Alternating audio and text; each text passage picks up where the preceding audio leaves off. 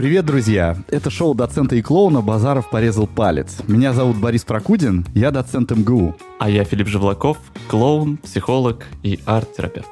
Наш подкаст литературный и терапевтический одновременно. Мы берем литературные произведения, их авторов и героев, анализируем их с точки зрения современной психологии, чтобы помочь себе и, если получится, стать счастливее. Сегодня мы поговорим об Обломове, герой романа Гончарова. И тема «Инструкция, как справляться с апатией и прокрастинацией».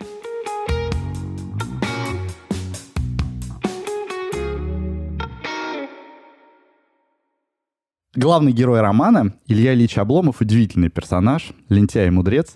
Человек с чистым и добрым сердцем, но единственное, что он по-настоящему любит и хочет, это лежать на своем диване, в своем засаленном халате, чтобы его никто не трогал. И, собственно говоря, сюжет романа Обломов заключается в том, что его друг Андрей Штольц хочет его сдвинуть с этого дивана, но у него ничего не получается. Потом его возлюбленная Ольга Ильинская тоже пытается сдвинуть с дивана, и у нее тоже ничего не получается, и Обломов остается на прежнем месте. И мы читаем и совершенно не понимаем, мы должны горевать об Обломове или мы должны ему завидовать. Потому что, с одной стороны, он как будто не реализовал свои таланты, это да. Но с другой стороны, он проявил какое-то большое мужество безделия в обществе, где человек ценится не за доброе сердце, а за то, насколько он продуктивен и успешен. И неважно, хороший он или плохой, главное, чтобы он был успешным. И если ты неуспешный, значит, ты не человек уже, а какой-то неудачник. Так вот, в этом жестоком мире Обломов выбрал просто лежать на диване, не делать никому зла, и был по-своему счастлив. А был ли, а был ли Обломов счастлив? Давай начнем с детства. О детстве героя мы узнаем из главы под названием «Сон Обломова», где описывается жизнь его родного имения Обломовка. Вообще Обломовка — это одно из самых замечательных мест, когда-либо описанных в русской литературе. Оно окружено такой розовой дымкой сна о детстве, как будто это последний кусочек неиспорченного рая. Там жизнь вообще-то сказочная. Место это изолированное, почти как остров. Лето там приходит по расписанию, зима по расписанию. Типа вот первое марта, да, весна, да, да, да, сразу да. Плюс пятнадцать. Да? Никаких перегибов, а никаких стихийных явлений. Даже гром бывает только один раз в год, на Ильин день, просто потому что по графику должен быть гром. В Обломовке никто не умирает. Если люди умирают, все ужасно удивляются. В Обломовке нет зла, нет преступлений, нет ничего вообще такого, что заставляет нас переживать и страдать. Самое главное, что есть в Обломовке, это еда и обед. Об обеде все обломовцы советуются с самого утра, долго его готовят, потом едят, потом глубоко спят после этого обеда, прибитые тяжелой едой, потом просыпаются, пьют чай, дожидаются ужина, едят еще раз и скоро после этого ложатся спать, счастливые, что еще один день закончился. В Обломовке не работают, только изображают работу. В Обломовке никуда не рвутся, никто не предпринимает никаких решений, и поэтому не мучается и не страдает, там все друг друга любят. И вот в такой атмосфере довольства и полной любви растет наш герой, маленький Илья Ильич Обломов, и мы его наблюдаем в двух его возрастах. В семь лет и в тринадцать-четырнадцать. Вот семилетний Илюша, он ужасно любознательный и активный мальчик. На прогулке с няней во дворе, конечно, его всячески опекают, он ни в коем случае не должен подходить к лошади, не должен приставать к козлу, не должен забираться на галерею, которая вот-вот рухнет, и самое главное, не должен ходить во овраг. Самое страшное место в Обломовке — это овраг, потому что сколько-то десятилетий назад там нашли бешеную собаку и прогнали ее вилами. Только Обломовка засыпает своим мертвецким послеобеденным сном, няня Обломова тоже начинает клевать, клевать носом, склонять голову потихоньку, засыпает. И тогда Илюша остается один на один со всем миром. Он бежит за ворота, он залезает на галерею, он трогает лошадь, он пристает к козлу, он ест с пола какие-то корешки, он находит мушку, отрывает ей лапку, и главное, даже доходит до этого страшного оврага, полная свобода, полное счастье, и даже он успевает к пробуждению своей няни вернуться обратно. Это первый период, это первое видение Обломова. Второе видение, когда ему тринадцать-четырнадцать лет, Илюше уже надо учиться, и его отправляют в соседнюю деревню Верхлёва к Штольцу-старшему. Вот его друг Андрей Штольц, а это его отец, немец Штольц, который занимается их обучением. Родители Обломова ужасно не любят его обучение, потому что из этого Верхлёва Илюша постоянно возвращается похудевший, как будто из больницы. И они говорят, ну, учеба-то никуда не денется, а здоровье? И они находят все возможные предлоги для того, чтобы удержать мальчика дома. Какой-то праздник? Ну, ни в коем случае. Ну, что это? Как можно в праздник учиться? Зимой холодно ехать, может продуть. Летом еще опаснее ехать, потому что жарко. Может просто перегреться мальчик. Осенью и весной слякоть. Илюшу так любили и так о нем заботились, что ничего не давали ему делать самому. Он, может быть, сам что-то хотел, у него много энергии, он хочет сам пойти что-то сделать, что-то куда-то сбегать. А ему говорят, ну-ка стой, Васька, Ванька, Захарка, куда вы смотрите? Ну-ка давайте быстро, ну-ка давайте делайте что-то. Илья Ильич, ну, маленький, тринадцати-четырнадцатилетний Илья, скоро понимает, что, в общем, ну, так даже удобней, когда Ванька есть, Захарка. Но он еще в своем тринадцати-четырнадцатилетнем возрасте все-таки хочет играть и веселиться, и бывает, он проснется утром, морозный день, зима, как-то весело ему, угу. И он видит, что дворовые мальчишки играют в снежки. И не умирают от этого. И не умирают от этого, абсолютно. И он, наскоро одевшись, выскакивает на улицу, бежит к ним, и холодно, и весело, и кидает снежок, промазал, в него большой какой-то ком летит прямо ему в лицо, и опять же и больно, и смешно.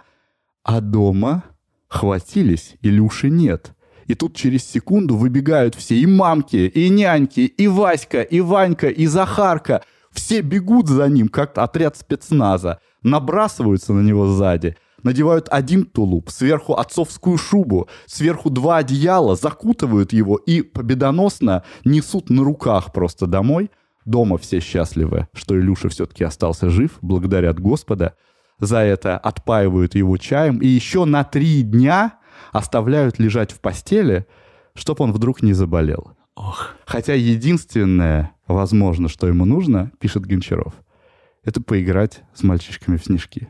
В разные возраста приходят различные кризисы. И вот э, Гончаров описывает семь лет, четырнадцать лет. В семь лет у нас происходит вообще какая-то первая сепарация от родителей. Должна происходить, да, там по учебникам, по книжкам. В семь лет мы идем в школу, и у нас появляется новый авторитет какой-то. Это учитель, на которого мы тоже хотим быть похожим. И этот кризис очень важен для ребенка, потому что, во-первых, он, у него появляется какой-то коллектив. Помимо семьи появляются еще другие ученики из других семей, с другими взглядами на жизнь, с другими там вкусами, предпочтениями и так далее. Угу. Ты учишься уже с ними выстраивать отношения. И учишься выстраивать отношения даже не самыми приятными. Может быть, и нужно выстраивать отношения с какими-то маленькими уродами. Ну, ну, например, да. А второе, самое важное, это то, что появляется вот этот учитель, на которого тоже хочется быть похожим. Ребенок начинает понимать, что в мире есть еще клевые взрослые, помимо мамы и папы. А если мама и папа не клевые, вдруг так вышло в вашей судьбе, то вы понимаете, что не все люди суперплохие, есть какие-то нормальные, адекватные. Нам вообще по жизни нужно интерес и любопытство. И насмотренность. Когда у человека появляется насмотренность, он примерно понимает, ага, вот я могу быть в этом мире учителем, могу одеваться так же классно, как Наталья Ивановна, моя учительница, классная руководительница. Такие же букли, да, такое же платье. Да, да, да, но при этом ты маленький Илья. И тринадцать-четырнадцать лет, это вот как-то самый вредный возраст, да, подростковый, когда ты уже и не ребенок, и еще не взрослый, и с телом происходят трансформации. То есть появляются вот эти первые волосы, на груди, на усах. И вроде бы хочется уже в барбершоп ходить, а пока еще не с чем туда прийти. Вроде бы какой-то такой нигилизм появляется, что все отрицается. И он тоже нужен, потому что такая прям... Я отделяюсь от мамы с папой, я становлюсь взрослым. семь лет — это про нового взрослого, значимого. тринадцать-четырнадцать лет — это про меня в обществе подростков.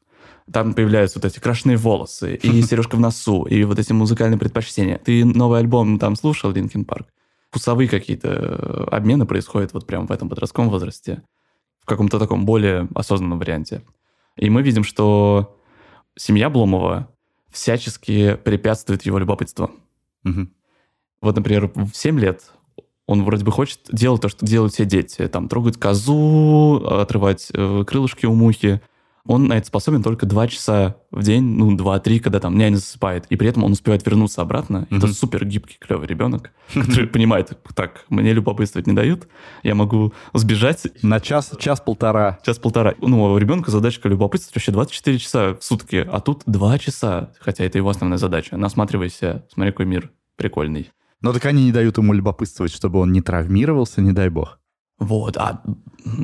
Камон. Там, родители же не будут с ним вечно, они же когда-нибудь исчезнут из его жизни, или он переедет, а ему же нужно уметь выстраивать коммуникацию, определять, что он хочет, вот эти волевые все штуки, что появлялись. А это все благодаря любопытству происходит. Любопытству, интересу, радости. И у меня какая-то рекомендация родителям помнить про то, что дети не хрупкие. Ну, в плане, да, он может там упасть в грязь. У ребенка будет выстраиваться картинка мира, что типа, ага, вот в эту канаву идти нельзя, я там упал в прошлый раз. Или там типа собак трогать не надо, они могут там укусить. Когда мы его опекаем, то мы его как будто от жизни опекаем. И он не учится ничему, и он такой немножко потерянный. И вот то, что происходит с Обломовым по жизни, он начинает брать как будто бы ножки. Ножки растут отсюда. Первый раз в жизни, когда я почувствовал себя крутым, первый раз в жизни, когда меня таковым признали, было в детском саду, когда я себе раскроил башку. История была такая. Я ходил в детский сад, и в детском саду мы занимались разными вещами, но чаще всего мы ели кашу и маршировали. Ты знаешь? Это как-то... Это что, казарма? Абсолютно, да. Потому что нас никто не просил это делать, но каждый раз, когда мы выходили на прогулку, девочки шли заниматься своими делами, все мальчики вставали парами и начинали маршировать по двору детского сада и горланить. «Не плачь, девчонка, пройдут дожди, солдат вернется, ты только жди». Постоянно. Вот с утра до вечера мы ходили, пели эту песню и маршировали, как солдаты. Но еще мы немножко бегали. А, потому что если бы мы не бегали, я бы на бегу не упал и не раскроил бы себе бошку, а камень, который торчал из земли. В глазах у меня потемнело, закапала кровь. И дальше я помню, очень четко я помню, что мы поднимались с воспитательницей на третий этаж детского сада по ступенькам. И я следил, чтобы на каждую ступеньку обязательно капнуло по одной капле крови. В этот день в детском саду у нас в группе случилась еще одна история, еще одна травма. Я ее уже знаю понаслышке. Дети вернулись с прогулки чуть раньше, видимо, из-за меня. И два друга пошли в туалет. Это были, ты знаешь, просто два самых лучших друга на земле. Просто они все время вместе тусуются, постоянно обнимаются. Они живут-то одной жизнью. Им так повезло, они нашли друг друга. Вот, они пошли в туалет. И один из них встал и начал писать то ли в писсуар, то ли в унитаз. Я не знаю, где там, на каком это уровне находилось, какой у них был рост. А другой стоял сзади, и у него был какой-то порыв дружеский. Ему захотелось обнять своего друга сзади. Он к нему подошел, присел немножко, обнял его за ноги и поднял. Вот просто от переизбытка чувств. Но, но он не удержался на ногах, и они оба упали, и тот, который писал, головой ударился то ли о писсуар, то ли об унитаз, и кровища по всему туалету. И представь себе, утром мы выходим маршировать, я с перевязанным бинтом лбом, с такой тоже красной шишкой, и он, вдвоем мы идем, как будто мы два героя войны. А у нас был э, еще в группе Генка, бешеный совершенно. Везде, всегда в группе есть бешеный один ребенок, к которому даже воспитательницы боятся подойти. Он занимался тем, что он брал лезвие Нева в рот. В рот брал лезвие, и небом и языком, и зубами его ломал на мелкие частицы и выплевывал. Ну, он был легендой как бы детского сада. И вот в этот день, когда мы вышли на прогулку, когда у нас были забинтованы лбы, этот Генка, он к нам подошел, просто без слов протянул руку, пожал мне, этому парню, и отошел. Респектос такой. Типа. Да, да. Это был самый счастливый, самый запоминающийся день моего детского сада. Вот я слушаю и думаю про то, что мир, он автоматически небезопасный. И когда мы ребенку позволяем любопытствовать и встречаться со всем трэшем, с которым он встречается, мозг научается, он же гибкий. Ага. Ты сможешь с любой трудностью справиться. Ты же вообще был счастлив, наверное. Абсолютно. После этого. Я, кстати, до сих пор могу эту ранку найти. Она у меня где-то О-о-о. есть на лбу. Ты не забудешь вот. эту историю, историю Ник- никогда. никогда. А те пацаны, которые об унитаз, они, я думаю, они до сих пор, друзья. Я, я бы не препятствовал их дружбе никогда. А у меня вот такая история. Я... У меня была какая-то идея фикс, что типа, блин, я хочу быть клевым. Я придумал такую штуку. Я возьму из дома украшение сестры. А ты в каком возрасте был? Это, мне кажется, это первый класс или финал детского сада. шесть-семь лет мне было.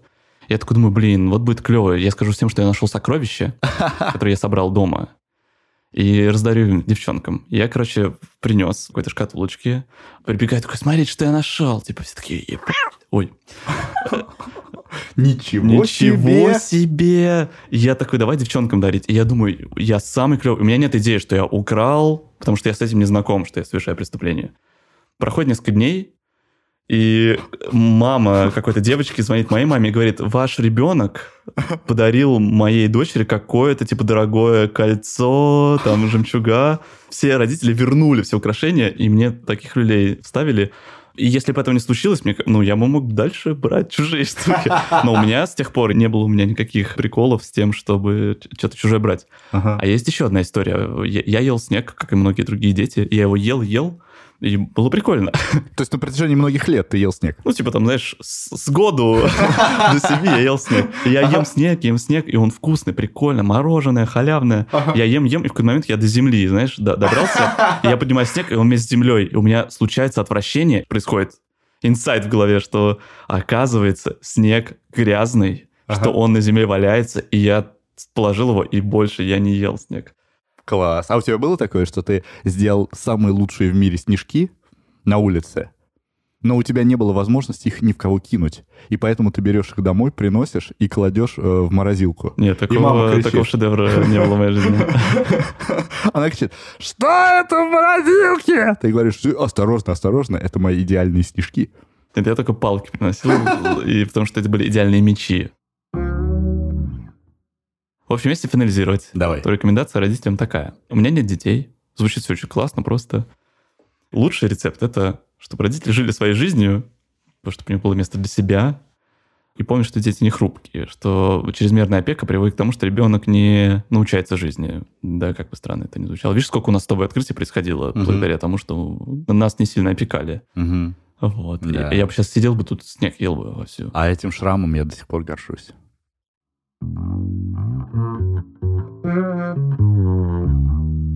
Для того, чтобы понять Обломова дальше, нам нужно поговорить немножко о его обучении в университете.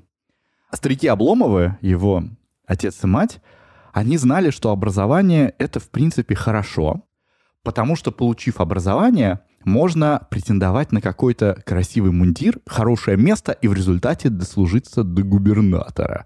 Такого будущего для себя хотела мать Обломова. И не хотели, конечно, но отпустили его учиться в Москву. Он приехал в Москву в университет, но учиться ему сразу не понравилось, учеба не пошла, ему было очень сложно. Гончаров пишет, что он только одну книгу одолел целиком по статистике, а книжки по политэкономии и по истории, которые надо было прочитать, он прочитать не смог.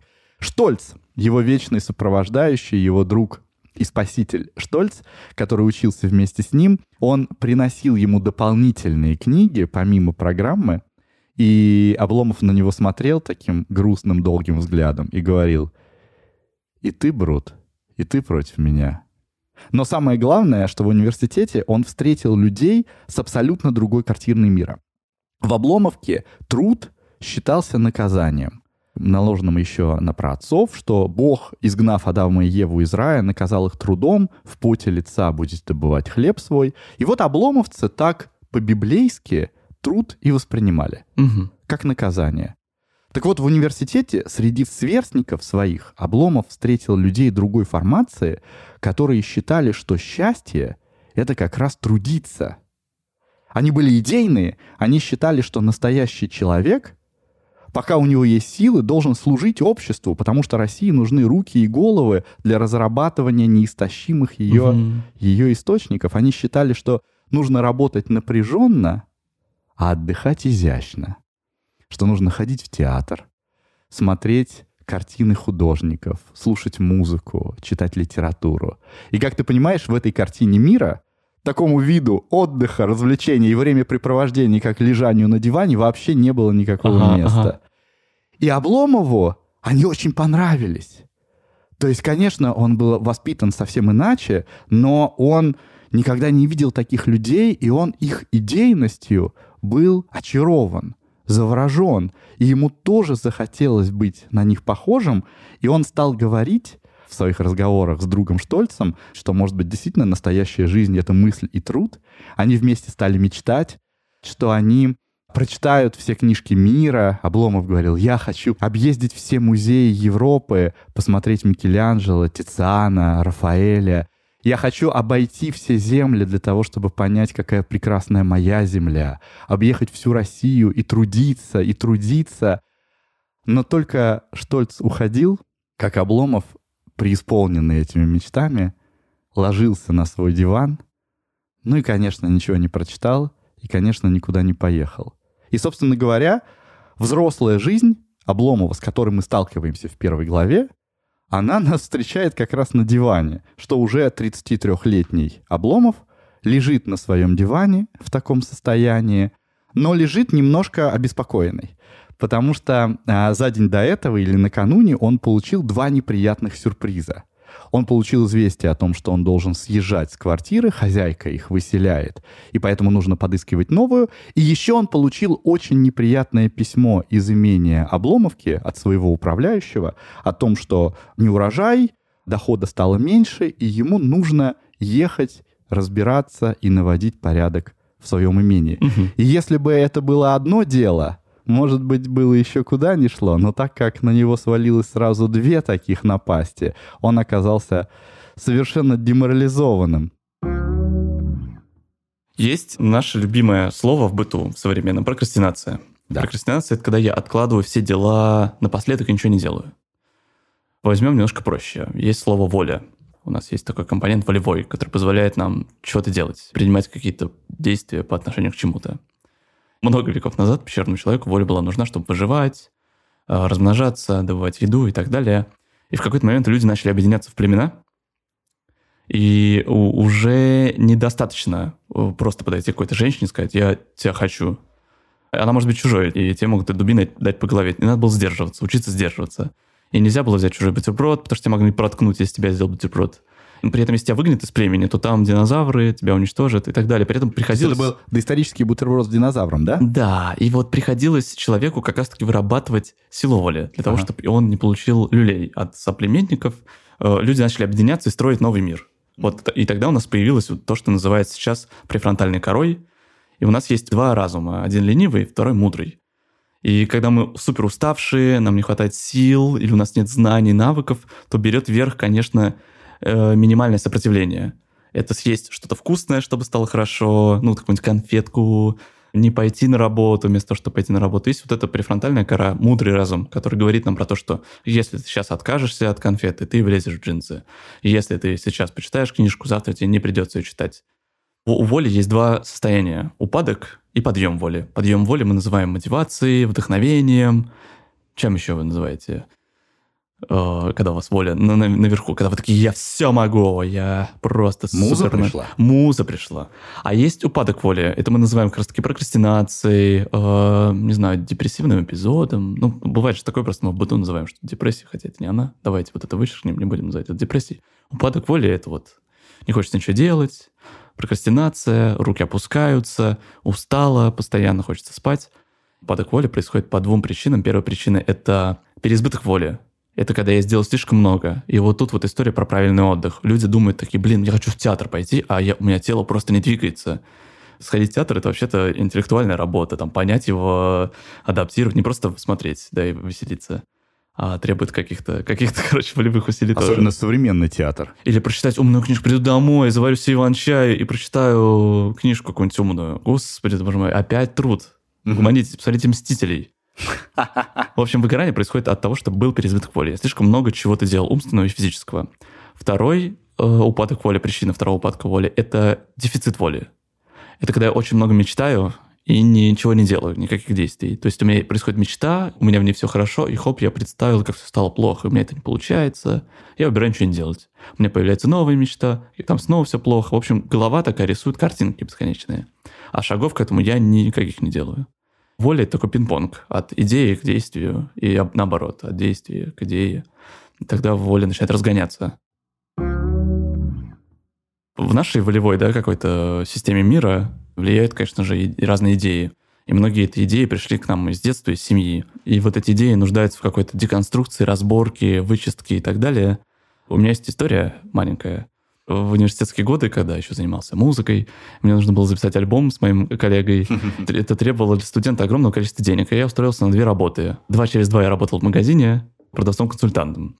А другие два дня между два через два работал курьером спортивного питания. Uh-huh. В общем, я за этот месяц, когда я работал вот так вот, начал немножко разочаровываться в жизни и пришел домой весь уставший. И отец такой меня спрашивает, что, мол, такой грустный? Я говорю, блин, мне не нравится моя работа, я не получаю никакого удовольствия. И мне отец говорит, а так не бывает, что работа приносит удовольствие. Ага. И у меня это вызвало такой бунт внутри, что я тебе докажу, что такого никогда не случится со мной. Ничего я себе. Буду любить свою работу. Смотри, твой бунт возник на каком-то таком эмоциональном уровне, угу. а папа дал возможность тебе это все проговорить и лучше понять. Угу. Угу. И вот Обломов, он же все время говорит, я хочу учиться, я хочу в школу поехать, я хочу в университет поехать. А его в пять ртов ему говорят, да угомонись ты. И очень сложно, ну, можно какое-то время это сопротивляться, но когда это постоянно тебя осаждают, то легко сдаться. Тебя влияют идеи. Блин, а может реально труд – это грех какой-то, что наказание это, может, не стоит этим заниматься. Или вот я беру какую-то идею по приземленнее, не из Обломской, когда что мы начинаем что-то делать, у нами берут вверх голоса, там, матери, отца, что типа, да ты дизайнер, ты иди на врача учись, иди там мешки таскай. Вот это я понимаю работа. Получи просто юридическое образование, а потом уже думай, дизайнер ты будешь или кто там. Да-да-да. Актер.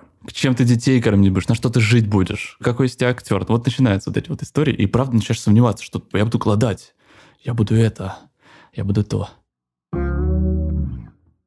Переходим к истории про квартиру. Да. На ним, вот ему тридцать три года, лежит на диване, и две беды наступило. Да? То, что надо съезжать с квартиры и искать новую. И второе, то, что в имении беда, денег не хватает. Тут нужно пояснить, что управляющий его, конечно, безжалостно грабит. Угу. Если барин не живет в своем имении, а если он живет в Петербурге, или в Париже, или в Баден-Бадене, то, конечно, нужно глаз да глаз за имением. И было такое негласное правило, что, ну, если ты сам отказался от управления, то уж извини. А, видимо, из-за того, что Обломов совсем от этого отказался, его грабят там просто нещадно. И нужно ехать и наводить там какой-то порядок. А, а кажется, что Обломова никто не учил справляться с трудностями. Вот поэтому нам нужен вот этот возраст семи лет, четырнадцати лет, чтобы человек встречался с трудностями и решал их. Не то, что его спасают все время от гипотетической трудности. У нас упадок воли также случается, когда мы сталкиваемся с какой-то трудностью, которую не хотим решать. Мы говорим «завтра», «ой, не хочу». И эта задача кажется такой огромной. И у Обломова нет навыка ее решать. Не съезжать ни с квартиры, не возвращать себе деньги, не разбираться, что там случилось. И эта задача кажется таким Эверестом. Если вот так представить, что ты сейчас сидишь передо мной, хоп, ты на Эвересте оказался, то ты там вряд ли выживешь. Ты вряд ли с этим справишься. И психологи по работе с волей рекомендуют разбивать задачу на маленькие шаги. Это называется baby step. Ну, то есть посоветоваться с друзьями, что вообще делать. Посмотреть квартиры на Авито, да, в Циане.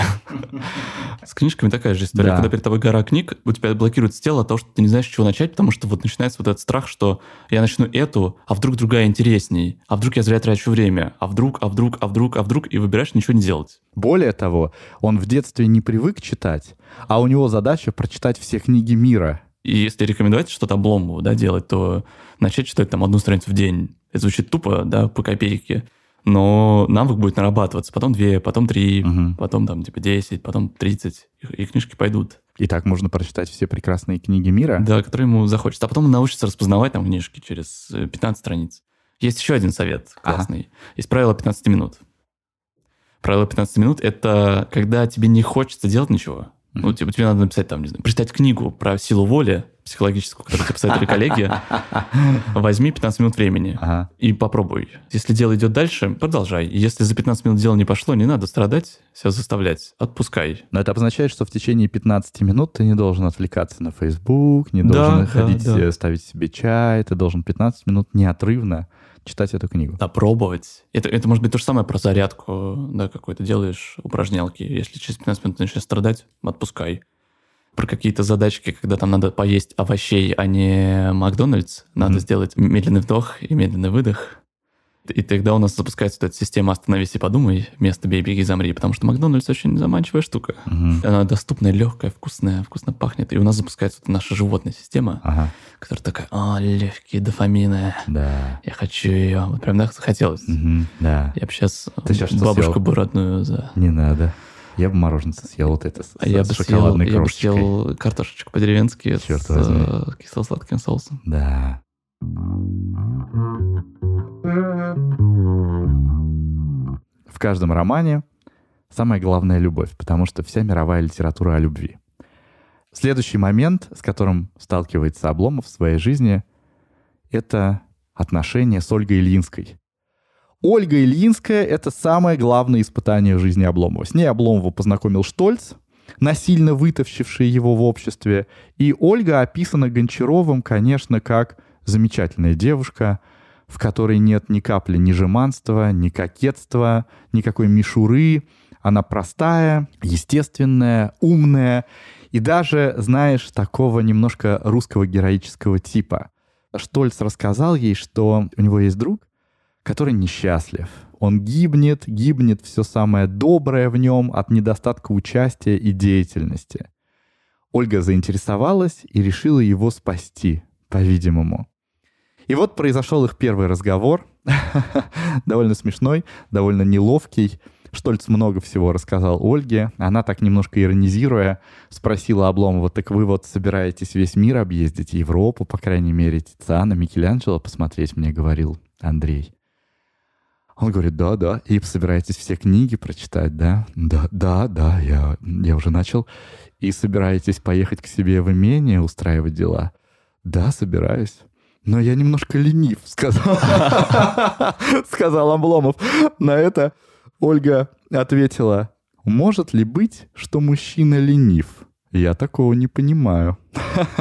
Произошла вот эта культура отмены только что ленивых людей. Да-да-да. Сразу понятно по этой фразе. Понятно, что дальше все будет непросто. Но дальше она поет ему арию. Сумрак скрыл очертания лица и фигуру Ольги и набросил на нее как будто флеровое покрывало. Лицо было в тени, слышался только мягкий, но сильный голос с нервной дрожью чувства. От слов, от звуков, от этого чистого, сильного девического голоса билось сердце, дрожали нервы, глаза искрились и заплывали слезами. В один и тот же момент хотелось умереть, не пробуждаться от звуков, и сейчас же опять сердце жаждало жизни. Обломов вспыхивал, изнемогал, с трудом сдерживал слезы, и еще труднее было душить ему радостный, готовый вырваться из души крик. Давно он не чувствовал такой бодрости, такой силы, которая, казалось, вся поднялась со дна души, готовая на подвиг. Она поет «Каста дива» из оперы Беллини под названием «Норма». Это одна из самых сложных опер, которые есть. Он, конечно, слушая это, влюбляется. Он влюбляется и, конечно, решает измениться. Ольга увлечена мыслью, что она возродит человека к новой жизни, что она спасет его душу. Они начинают встречаться, и Ольга строго начинает следить за Обломовым. Она понимает непростую задачу, которая стоит перед ней, и начинает с ней так ответственно взаимодействовать. Например, она дает ему книжки и строго спрашивает: «Прочитал ли? Прочитал? Перескажи». Они ходят на горку, обязательно она водит его на какую-то пересеченную местность гулять, для того, чтобы он поднимался на горку, спускался, у него же небольшой жирок. Он все это делает, ему очень сложно, обломовщина внутри него как-то поднимается, пытается с этой Ольгой бороться, с этой новой жизнью, но вроде как он побеждает эту обломовщину, признается ей в любви, и, в общем, дело даже доходит до свадьбы. Но свадьба — это такое непростое дело. Для того, чтобы жениться, нужно же навести дела в этом имении, угу. нужно же построить новый дом, угу. и только после этого можно играть свадьбу. Куда они въедут-то после свадьбы? Это было, конечно, гораздо сложнее, чем просто забираться на горки. Это было, можно сказать, самое большое испытание в жизни Обломова. И Ольга его подбадривает, и он ей, собственно, говорит: «Да, да, завтра еду, я обязательно завтра еду». Но откладывает, откладывает, а тут наступила зима, вроде как ехать неудобно. А потом он получил еще одно письмо из имени и узнал, что дела там совсем плохи. И он принимает такое решение... нанять поверенного, то есть нанять человека, который бы и дом построил, и дела бы все его решил, а Обломову никуда не нужно было бы ехать, и он остался бы в Петербурге вместе с Ольгой. И он пришел ей такой веселый, такой счастливый, рассказал, она его послушала и сказала: «Как ты поручаешь строить дом для нас совсем другому человеку?»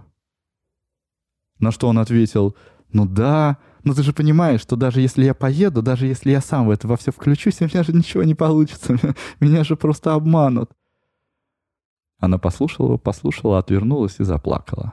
И, в общем, стало понятно, что, что это конец. Она поняла, что она эту битву проиграла. «Если бы мы поженились, что потом? Ты засыпал бы с каждым днем все глубже, не правда ли? А я? Ты видишь, какая я? Я не состарюсь, я не устану жить никогда. Я узнала недавно только, что я любила в тебе то, что я хотела, чтобы было в тебе. Я любила будущего Обломова. Ты кроток, честен, Илья, ты нежен. Голубь. Но ты прячешь голову под крыло и ничего не хочешь больше. Ты готов всю жизнь проворковать под кровлей. Да, я не такая, мне мало этого. Мне нужно чего-то еще, а чего не знаю». И она хотела что-то сказать, но ничего не сказала. Протянула ему руку, но рука, не коснувшись его руки, упала. Хотела было также сказать «прощай», но голос у ней наполовину слова сорвался и взял фальшивую ноту. Лицо исказилось судорогой, она положила руку и голову ему на плечо и зарыдала. Знаешь, что хочет сказать первая Ольге? Да вообще не Ольги, она про нас, человеков обыкновенных. Мы часто называем людей качествами, которыми они не обладают. И мне кажется, как будто бы в этот момент, когда она там плачет, и он говорит, типа, да я не, не справлюсь с этим, я пока типа не готов с этим справляться сам, происходит осознание, что не тот он чувак, которого все строило в голове. Ну, прикольно, что у Обломова есть вот это желание меняться, а оно как-то погибает. Нет какой-то гибкой середины, оно какое-то все либо черное, либо белое, либо хорошее, либо плохое. Как-то жалко, с одной стороны, Обломова, что он не может встретиться своим темпом, своей скоростью собственной, что как будто то его тянут в какую-то супермедленность, да, семья Обломовка, то Ольга его тянет в эту историю больших гонок. Это действительно гонка, потому что если читать роман, ну, в целом так было принято в девятнадцатом веке, и читая роман, мы всегда встречаем подобное поведение, что люди встречаются каждый день. То есть Обломов ездит к Ильинским ежедневно, и она как будто ежедневно его экзаменует. «А что ты прочитал? А ты сегодня спал днем?» Он такой, ну, не, завтра не спи. Угу. Я вот думаю про то, что люди вступают в отношения не потому, что хотят проходить постоянные экзамены, а потому что хотят безопасности, диалога, общения, быть собой, не знаю. Обломов, ты готов знакомиться с миром Ольги? Вот этим миром искусства, миром вдохновения, миром желаний. Деятельности. А, а, а Ольга не хочет знакомиться с миром, где есть место просто лежать на диване. Мне кажется, в этом основной конфликт, что нету диалога на самом деле. Сложно удержаться в отношениях, где тебя постоянно копают, тебя все вытаскивают. Помнишь, такой был фильм, как зовут этого чувака, который скидывал коня ради кадра великого? Тарковский. У Тарковского фильм, Он... не помню, как называется. Да, Там... ски... Андрей Рублев скидывал коня и поджигал корову. А я вот другую сцену вспомнил. Стоит такой чувак, курит, говорит, хочу вам рассказать историю. Проходит как-то один человек мимо озера и видит, что в озере какой-то мужчина. И он такой думает, дай спасу его. Спускается вниз к этому человеку, пытается его вытащить, они вместе в этом озере бодаются, еле-еле он его вытаскивает на берег. И тот человек, который был в озере, такой отдышивается и говорит, а что ты меня вытащил оттуда? Угу. Я там живу. И это вот про нашу какую-то любовь спасать тех, кто в помощи не нуждается в нашей. Вот это вот какая-то миссия. Я сделаю его чемпионом вообще вселенной. Как будто не было вот этой вот, знаешь, сверки про то, о чем мы хотим. Не я и ты, а мы что хотим? Я Борьке предложил поощрять его любопытство. У него есть готовность к изменениям, он хочет меняться. Но она это превращает в какой-то экзамен. И немножко мягче просто делать. Мягче. Или вот он говорит про то, что я не могу поехать. Ему стрёмно. Он же тормозит, потому что не умеет. Это Эверест. Разбивать на бэби-степы, помочь ему разбить. Ага, давай. Не можешь ты сейчас поехать и там на всех наорать. Потому что мягкий чувак, который никогда не решал такие трудности. И она, ну, надо сесть вместе подумать. Для этого же нужна семья, чтобы можно было вместе подумать, что мы можем вместе сделать. Она готова его спасать, но они будут вместе, если он возьмет и героически, переломив угу. себя, построит дом и наведет в имении порядок. Готова а спасать, деле, но не готова принимать. Да, на самом деле нужно было просто вместе сесть и посмотреть, какие есть проекты дома. Потом подумать, где можно было построить дом. И постепенно, постепенно, шаг за шагом а вместе можно было это сделать. Посмотреть вместе кино на диване. А давай поспим вместе, поедим это, завтрак в постель, это сделаем. Тоже. Это же тоже звучит очень симпатично и вкусно. И вот этот день без труда, вот это, знаешь, как день безделья официальный вместе сделать. Представляешь, этот знаменитый диван угу. а, Обломова, на котором сидит, поджав колени, Ольга рядом, тут Обломов. У них там книжка какая-то ага. или пульт от телека. Просто смотрят сериал. Звучит прекрасно. И вот я фантазирую про Ольгу, что у Ольги тоже есть же невроз. Если она остановится, если она встретится с паузой, с отдыхом, то ее начнет вообще колбасить, она с этим напряжением не справится. А Обломов вообще прекрасно справится с тем, чтобы... Ну, знаешь, ничего не происходит сейчас.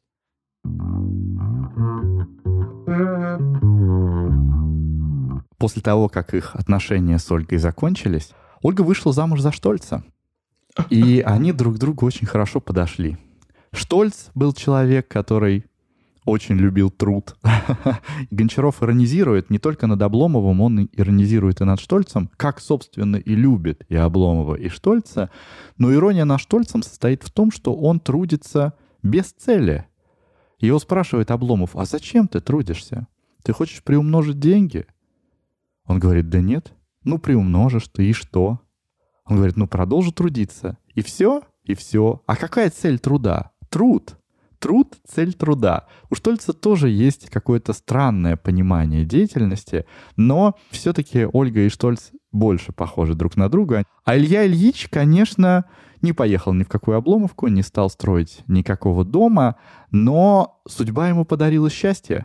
Он познакомился с Пшеницыной. Он женился на своей квартирной хозяйке, у которой были невероятно красивые локти. Может быть, она не была такой рафинированной, интеллигентной девушкой, как Ольга Ильинская. Может быть, она не пела без конца арии Беллини, но она невероятно любила самого Обломова и постоянно ему готовила. Обломов в конце своей жизни столкнулся или пришел к тому идеалу обломовскому, о котором он мечтал и которого он вспоминал вот в этих своих детских снах.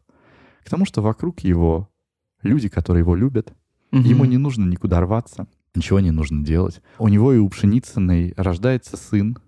Этого сына Обломов называет Андрей в честь Штольца, который его все время помогал, все время спасал. К сожалению, тоже нельзя сказать, что даже получив ту жизнь, о которой он мечтал, он становится окончательно счастливым. И, наверное, к этому немножко приводит нас автор, потому что то ли из-за грусти, то ли из нездорового образа жизни Обломов в довольно... в молодом возрасте умирает от удара, инфаркт, инсульт, что-то такое. Пшеницына безутешна. Тогда к ней приезжает Штольц, вечный спаситель, и он предлагает взять на воспитание их сына Андрея. И Пшеницына отдает этого ребенка на воспитание, и дальше сын Обломова воспитывается Штольцем и Ольгой, женой Штольца. Да, я думаю, знаешь, по законам драматургии объединение двух миров происходит, да, вот этого обломовского месту наслаждению, отдыха, ничего не деланию, и вот этому миру Штольцев, который такой про пахать, быстрые ритмы, вот только правильный отдых. То есть они две противоположности, а этот сын, он символизирует некоторую золотую середину, или возможность этой золотой середины. Может, да, мне кажется, что-то про это. Хочется, знаешь, сделать такой вывод... Вообще про тему воли, прокрастинации, это какая-то популярная тема, и мы все с ней сталкиваемся и столкнемся еще не раз. Хочется пожелать знать свой ритм и темп, тот, который подходит вам, нагрузка, которая подходит вам, помнит про маленькие шаги. Мы всегда мечтаем о какой-то концовке. О концовке, где мы знаем английский язык, где мы переехали куда-то жить, где мы на Эвересте, да. И у меня вот такая метафора, что в сексе самое главное не концовка. Вот. А что же? А, а путь. Потому что, мне кажется, когда мы делаем шаги к мечте, то мы потом такие: вау, а я хочу пойти по этой тропинке. Иду туда. И мы знакомимся с какими-то людьми, которые меняют наши судьбы. И мы начинаем заниматься тем, чем мы бы не подумали заниматься, если бы не встретили этих людей, не сделали бы шаг в сторону того, о чем мы мечтали. Долой, долой правильный, умный отдых. Даешь место отдыху тому, который приносит вам энергию, силы. Это там творческие свидания с собой, смотреть тупое кино, играть в тупые игры. Посмотрел Тарковского, загрузился. Загрузился, поиграл в тупую игру. Посмотрел «Мстителей». Разгрузился. Разгрузился. Посмотрел Бергмана, загрузился. Посмотрел еще вторых «Мстителей», разгрузился. Хочется и как Обломов быть, и как Штольц быть. Хочется, чтобы у тебя было доброе сердце, с одной стороны, а с другой стороны успеть сделать что-то хорошее. Куда-то это доброе сердце принести, чтобы она что-то делала. Ну да, я думаю, истина где-то посерединке. И будем надеяться, что Андрей, сын Обломова, воспитанный Штольцем, обрел эту гармонию. Ну что, прощаться? Да. Пока. Подожди, у нас, у нас такая была задумка, что ты говоришь прощание. Я говорю только Борис Прокудин, и Настя говорит свои регалии. Спасибо за прослушивание, друзья. С вами было шоу доцента и клоуна «Базаров порезал палец». Борис Прокудин. Живлаков Филипп. И Медведева Анастасия. Продюсерка, звукорежиссерка, монтажерка. И наша вдохновительница. Мы будем очень признательны, если вы оставите оценки и комментарии в подкаст-приложениях. Поделитесь выпуском с друзьями. Это поможет людям узнать о нас. Также у нас есть Инстаграм палец точка базарова. Там вы найдете дополнительные материалы к выпускам, инсайды с подкаста производства и живое взаимодействие с авторами, то есть с нами. До встречи! Услышимся в следующем выпуске!